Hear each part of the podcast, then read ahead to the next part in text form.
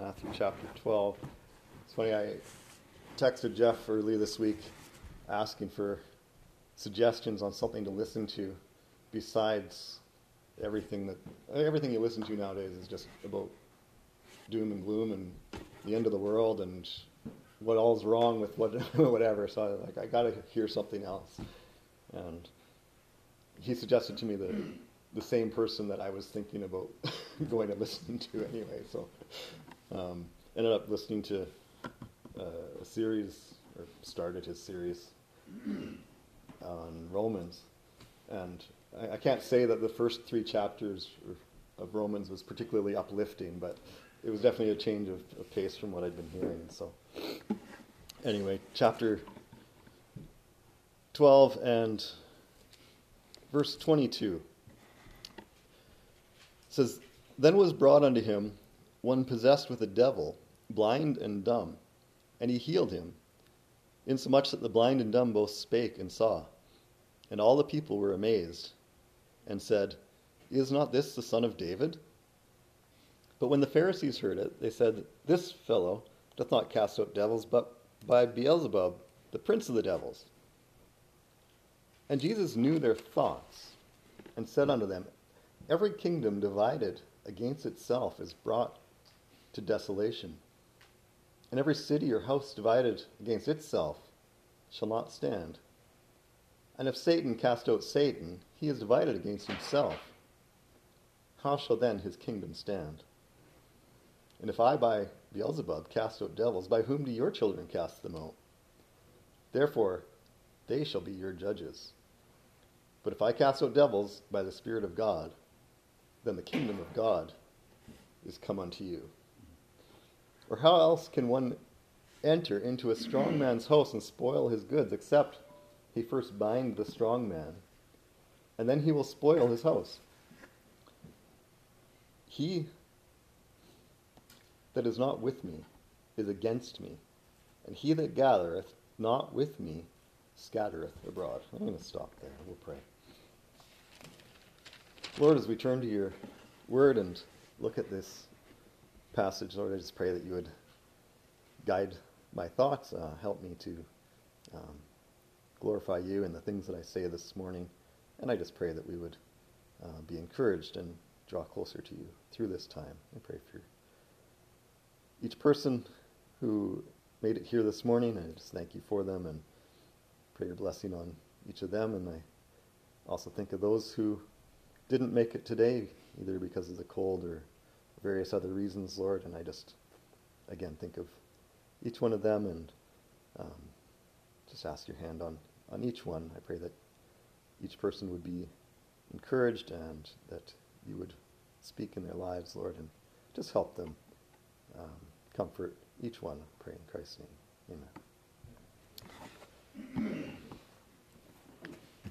So we've been kind of going through this, well, the book of Matthew, but this chapter in particular. And the last couple of weeks, we've been looking at um, these verses that have been kind of dealing with the Sabbath day, and we looked kind of close at the Sabbath day and and how that applies in our time during the church age and we looked a little bit more at the details of the interaction between Jesus and these um, leaders of the synagogue, the, the Pharisees and, and whatnot,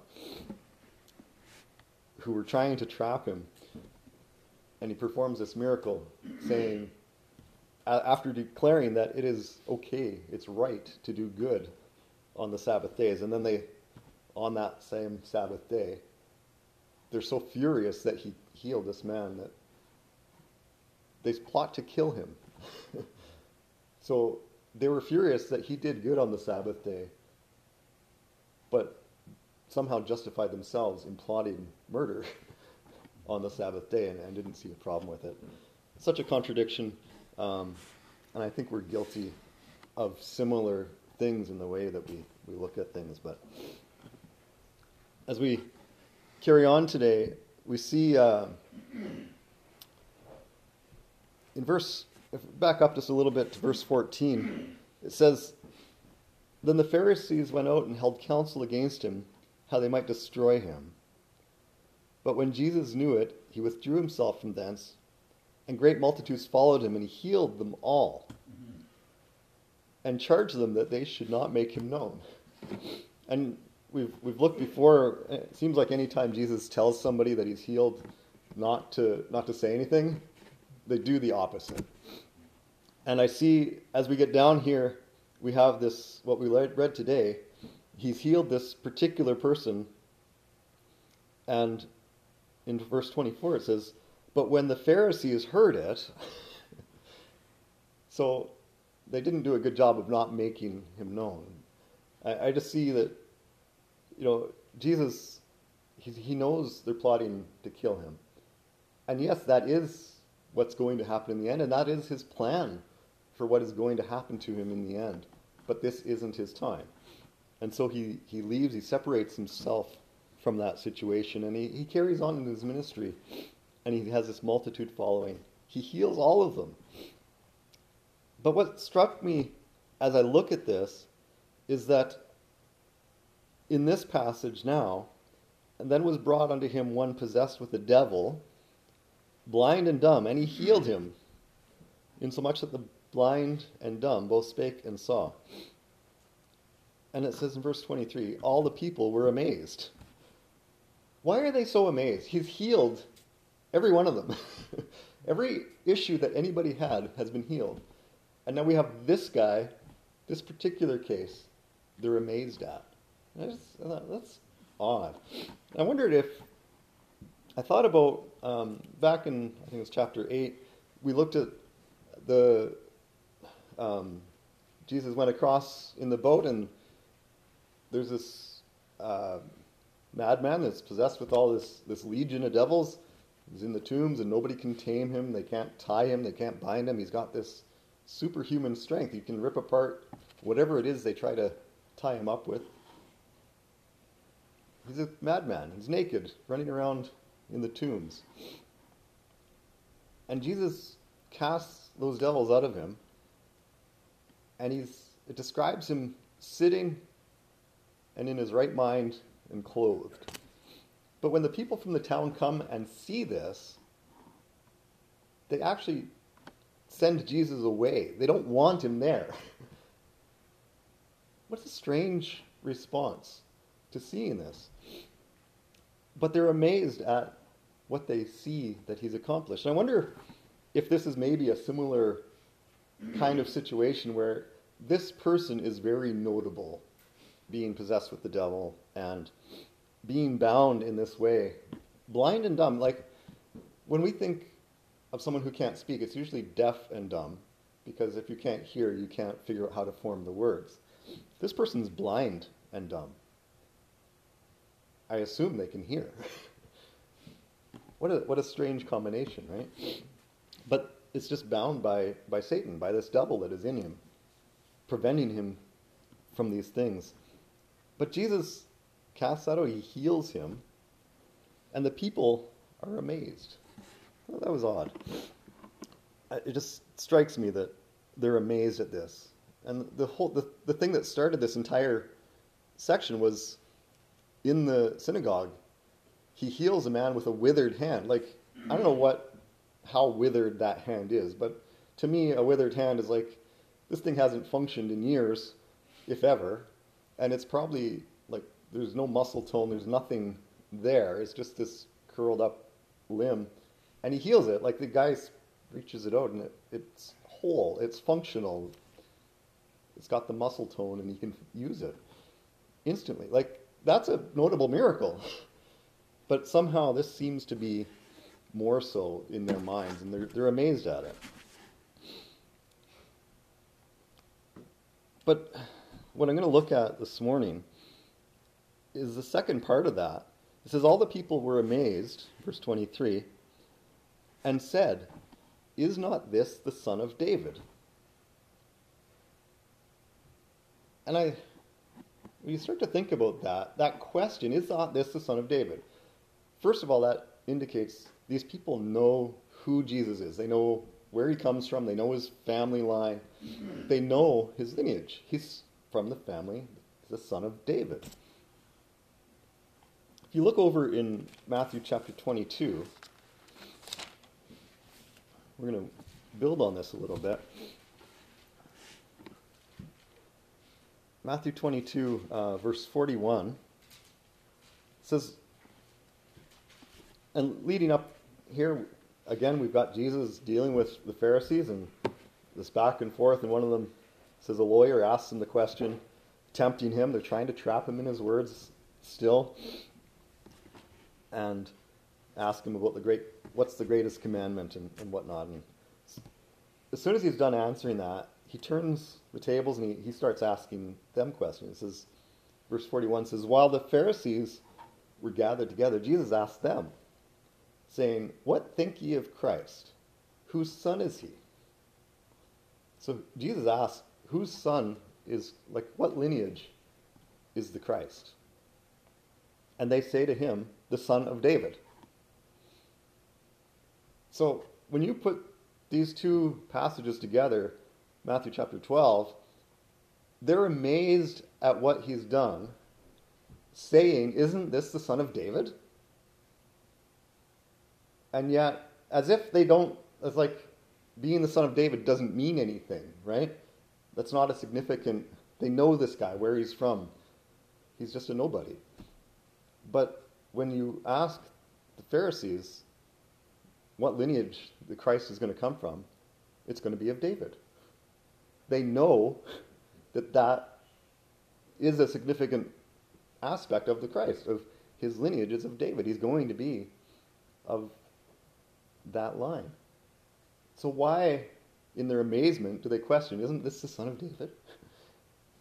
But those that know the scriptures knew that he would be the son of David. And so we come across these instances now and then as we go through through the gospels and I don't know if I've done it every time, but every once in a while, um, I think it's worth looking at the details of where Jesus is fulfilling a prophecy of the Messiah, right? And that's, it just comes up of, of that issue, and we should. It's encouraging to us. It's, it's of value to us to, to look at those things. And um, I was thinking about what the last one was. Um, just recently, we looked at the prophecy of the timing, and we looked back at Daniel a little bit a few weeks back of that prophecy of Daniel's 70 weeks, and they knew actually the timing of when the Messiah should come, that they should have been expecting him at the time that he was there. And so, and now they also should have been expecting of his lineage, of what family line he, he came from. So I just want to look at that a little bit. To do that, go back to, to 2 Samuel is the starting point of that prophecy. So 2 Samuel.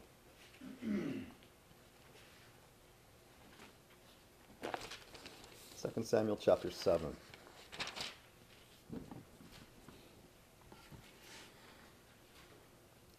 So Second Samuel seven and verse starting in verse twelve. And again, this is getting later in David's life, and the situation we have is that um,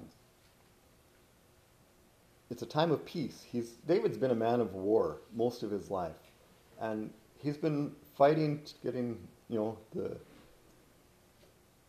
reclaiming or claiming some of the land that was promised to Israel, and he's now in a time of peace. He's he's gotten through all those battles and it's quieted down. And he goes to Nathan the prophet and he wants to honor God by building a house for God. And Nathan, without inquiring of God, as a man, he thinks this is a good thing. Go ahead and do it, is what he tells David. But God comes to him that night in a dream and says, No, David can't do this. And so, as a part of that, answer, though, he gives this prophecy. So, verse 12 says, And when thy days be fulfilled, and thou shalt sleep with thy fathers, I will set up thy seed after thee, which shall proceed out of thy bowels, and I will establish his kingdom. He shall build an house for my name, and I will establish the throne of his kingdom forever. I will be his father, and he shall be my son. If he commit iniquity, I will chasten him with the rod of men and with the stripes of the children of men. But my mercy shall not depart away from him, as I took it from Saul, whom I put away before thee. And thine house and thy kingdom shall be established forever before thee. Thy throne shall be established forever. And that that is the the starting prophecy of David's line being where the Messiah would come from. And those scholars in Jesus' day, when they looked back at these scriptures, they understood that that is what that meant. When, when God promises it's going to be established, like throne will be established forever, that eternal statement is referring to the Messiah because uh, the human line isn't going to maintain, right? It's, we all know that that's ending. And if you look today, we don't have a, Israel doesn't have a king on their throne from David's line. And so, from that perspective, you would look at this and say, well, that didn't happen. But when you look at Christ, it did happen because that's what this is pointing to, is pointing to Jesus. And so that, that statement of forever, it'll be established forever, is a, is a statement of pointing to the Messiah, Jesus. And if we go, there's other, there's other passages that refer to this, so I'm just going to go there. Um, Isaiah chapter 11. So we're not dependent just on the, the one reference. There are, there's many others that, that point to David, and we'll look at some of those as well. So, Isaiah chapter 11, starting in verse 1, says, And there shall come forth a rod out of the stem of Jesse, and a branch shall grow out of his roots. And the Spirit of the Lord shall rest upon him the Spirit of wisdom and understanding, the Spirit of counsel and might, the Spirit of knowledge and of fear of the Lord, and shall make him of quick understanding in the fear of the Lord. And he shall not judge after the sight of his eyes, neither reprove after the hearing of his ears, but with righteousness shall he judge the poor and reprove with equity for the meek of the earth. And he shall smite the earth with the rod of his mouth, and with the breath of his lips shall he slay the wicked. And righteousness shall be the girdle of his loins, and faithfulness the girdle of his reins. And that passage carries on, and we, we look at that kind of pointing to the millennial kingdom, the second coming of Christ, and we see the it's only a partial fulfillment up to this point, but this is pointing to the Messiah, and it's the opening statement is there shall come forth a rod out of the stem of Jesse, and a branch shall grow out of his roots. And I guess you have to know your your lineage or your Bible history to know who Jesse is. And I don't know if you want to turn there, but just I'm just going to go to the book of Ruth, the very last chapter, the very last few verses in the book of Ruth show us that lineage.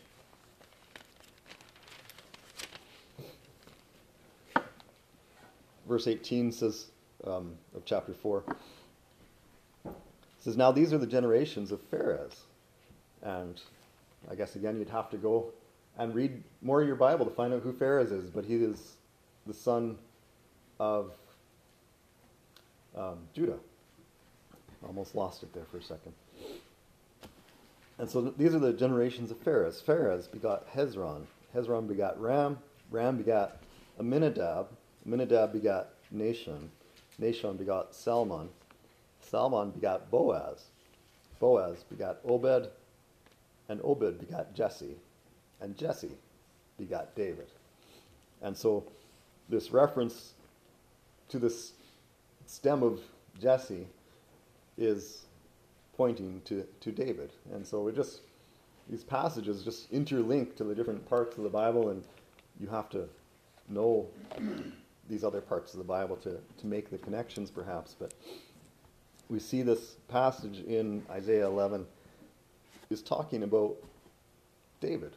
And David's line is going to be a son of David who becomes the Messiah, who's going to fulfill this prophecy of these things. And, and we see that Jesus did fulfill much of that prophecy. It's an interesting, I don't know all translations do the same thing, but in that verse, verse 1 of chapter 11, the word branch is capitalized. And that's important because that is referring to Christ. That's why it's capitalized. A branch shall grow out of his roots, and that's that pointing to Jesus as the Messiah, as that branch.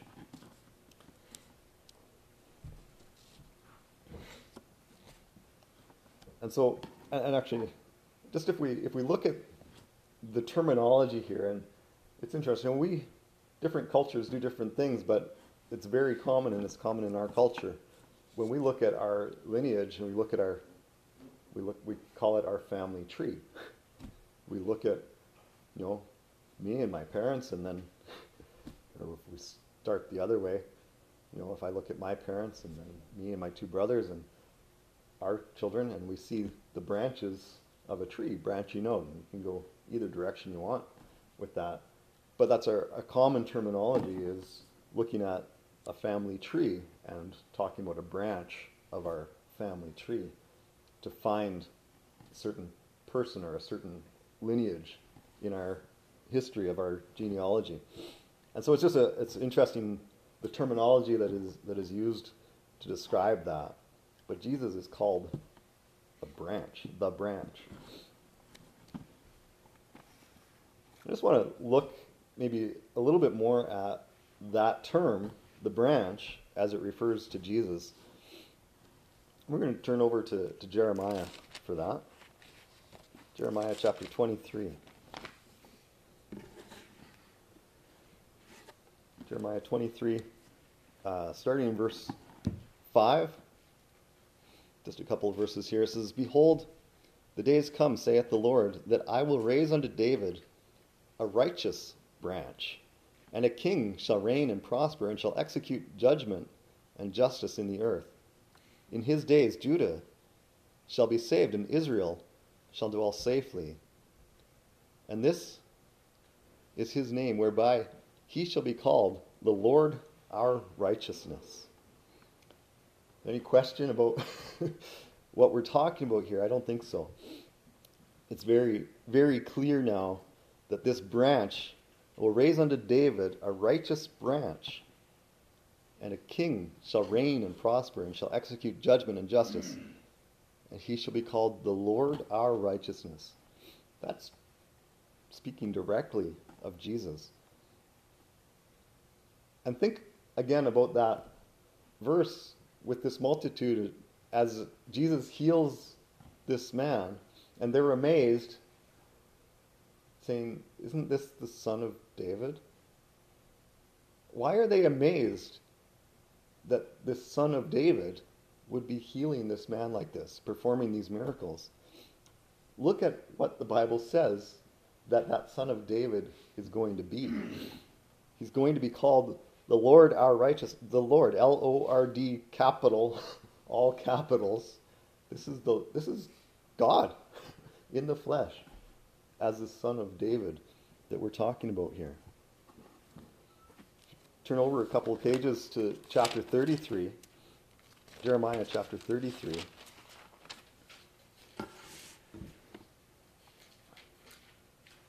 And in verse 15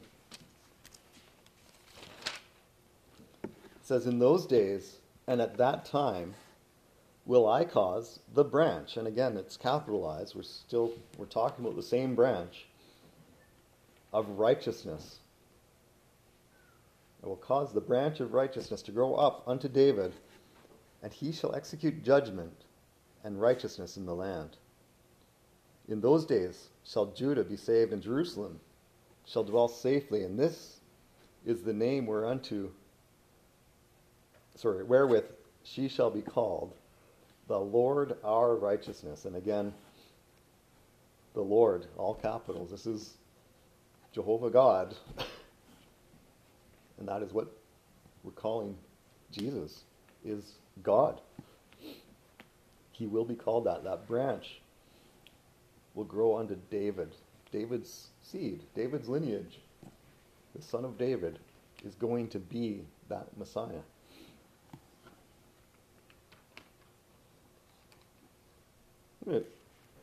Look one more time um, over in Zechariah, right near the end of the Old Testament. Zechariah chapter 3. And we, last year's Bible study, we were looking at this book, and we, we did talk about this, and there was an aspect of this that I actually missed, or we didn't talk about when we were looking at it. And I'll bring that up here. But in Zechariah chapter 3, uh, verses 8 and 9, says, Hear now, O Joshua, the high priest thou and thy fellows that sit before thee, for they are men wondered at.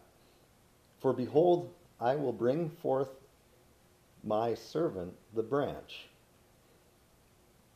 For behold, the stone that I have laid before Joshua, upon one stone shall be seven eyes. Behold, I will engrave the graving thereof, saith the Lord of hosts, and I will remove the iniquity of that land in one day. Now, I think we got caught up with this, this picture that we can't quite understand. I will engrave the gravings thereof, saith the Lord, and I will remove the, sorry, this, with this, upon a stone shall be seven eyes. And we got kind of caught up in discussing what in the world that might be.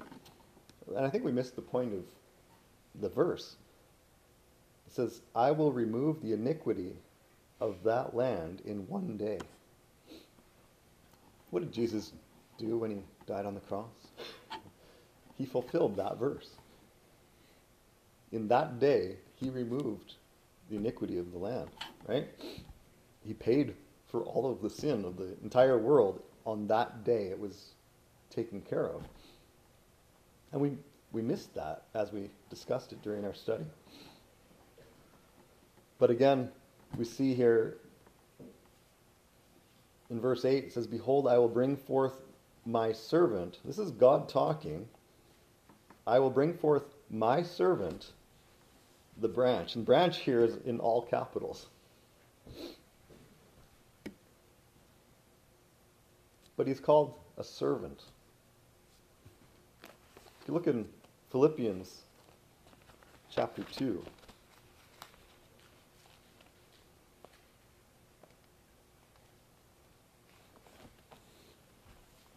Philippians chapter 2.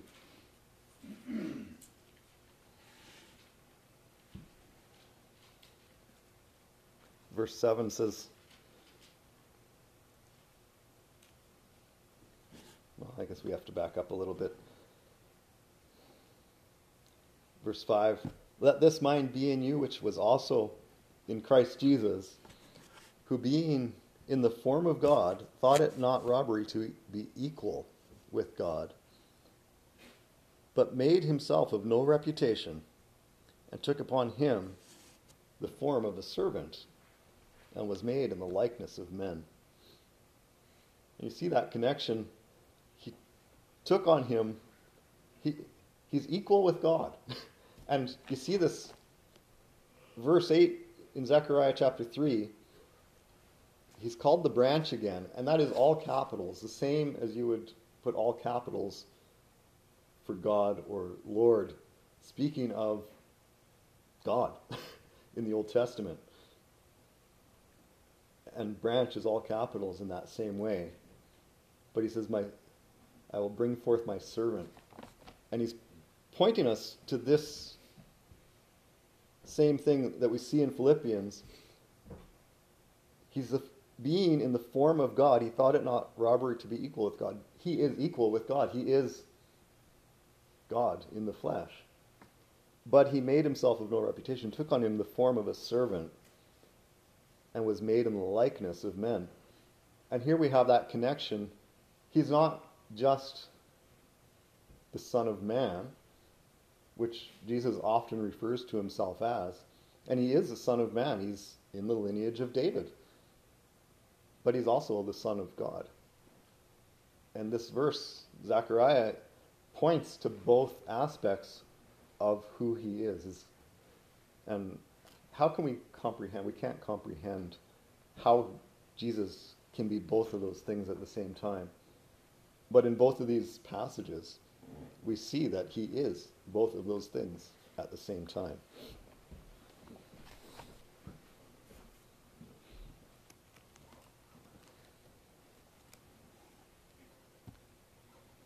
On that same thought, in 1 Timothy, now that I've moved away from there, but 1 Timothy chapter 2, verses 5 and 6 says, For there is one God and one mediator between God and man, the man, Christ Jesus, who gave himself a ransom for all to be testified of in due time.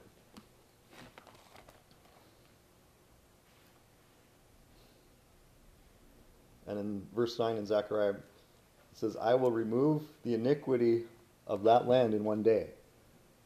Jesus became the ransom for all on that day, on that cross. He fulfilled those passages. And we just see those connections being made as Scripture just links this. It's beautiful. Anyway.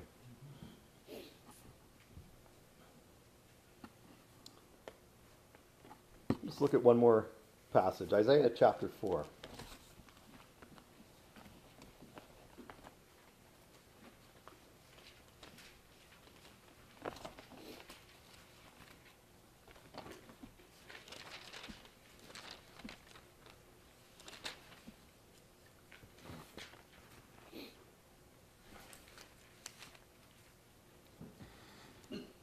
Isaiah chapter 4, verse 2 says, In that day shall the branch of the Lord be beautiful and glorious, and the fruit of the earth shall be excellent and comely for them that are escaped of Israel. The branch of the Lord, in that day shall the branch of the Lord be beautiful and glorious.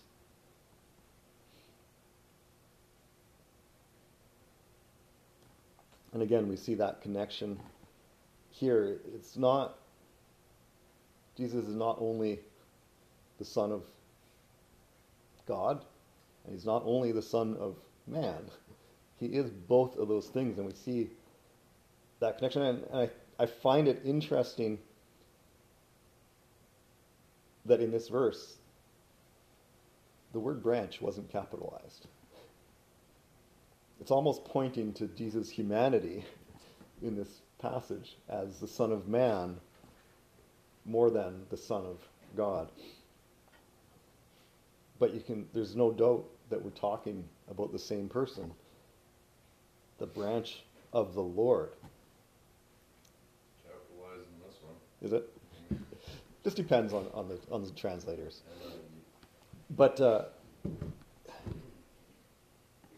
the wording was changed though. Remember, it was we were talking about the branch of David, the branch of the stem of Jesse is how we started, and now this is the branch of the Lord. We don't need to question whether or not this is needs to be capitalized. It's, it is definitely pointing to Christ, to the Messiah, and it is his deity is maybe just assumed because it is the branch of the Lord, not just not of, of David, not of a man. So we get that connection between not you know both aspects of Christ.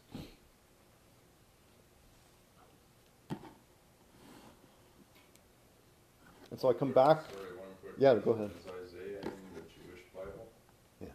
Is Zechariah, isn't it? Or is it? I would think it is. It, it's a, it's in the. It is? I think so. I think so. Uh, honestly, I don't know if what the difference between, um, like our Old Testament and there, there's two groups of Jews. Some who would take all of the prophets that we have in our Old Testament as scripture, and there's those that only take, um, like the first five books, Genesis Through to Deuteronomy, right? And so it just depends on what group that you're looking at. But but yeah, many of them did. And when Jesus was preaching or, or going into the synagogues to teach, we see he took the scroll and he opened it up and he's reading from Isaiah. So that was a part of in Jesus' day. They did look to Isaiah. Um, they quoted these passages. So there's no doubt that that, that is a part of of what uh, what they believed to be scripture. Yeah, and they they definitely understood it. When you look at when Jesus asks the Pharisees in in Matthew 22, whose son is he? And they know, like instantly, they have the answer. He's the son of David. And I just find it amazing that the multitude questions that the son of David, that's standing in front of them, can perform these miracles, and they don't seem to make that connection to these passages. And yet, the religious leaders who can make that connection to these passages, who should know that the person standing in front of them is fulfilling these scriptures and they don't see it. Just, it seems like each group is missing a piece of this puzzle, and neither one of them should be. There- There's no excuse for anybody to not see Jesus for who he is, to not understand that this man that's standing in front of them is fulfilling all of these scriptures and is their Messiah. And he's doing, and, and we know he only did half of what the Messiah is prophesied to do. He hasn't fulfilled that second half yet because we're going to see that at his second coming. But even in that initial aspect, they should have seen it. They have no excuse to deny him as their Savior. And yet, we see that they did that. They did deny him. But it's the point that I, I want to make is that it's, to me, they're amazed that the son of David could perform these miracles. I'm amazed that they didn't understand that the son of David was their Messiah. They're watching him perform these miracles. They should have made these connections. They should have known. And the Pharisees, in particular, who can answer that question, whose son is he? They know. Do they know what Jesus' lineage is? The crowd knew. Do the Pharisees know his lineage? I'm sure they do. But they refuse to make that connection. Let's pray as we close. Lord, I just pray that you would open our eyes so that when we're looking at your word, we wouldn't be guilty of missing these obvious truths that both the multitude and the Pharisees were guilty of. They have no excuse to not see Jesus for who he was. They had enough information in front of them, but they missed it, Lord. So help us to open our eyes, help us to see what you would reveal to us in your word, Lord, and help us to just lean on you, trust you, to rest in you, even as we face uncertain days ahead. Um, Lord, help us to trust in you. You said that we could, and that we can depend on you, and that you will take care of all of our needs, Lord. So help us to to believe that. Help us to trust in you for these things. I pray in Christ's name. Amen.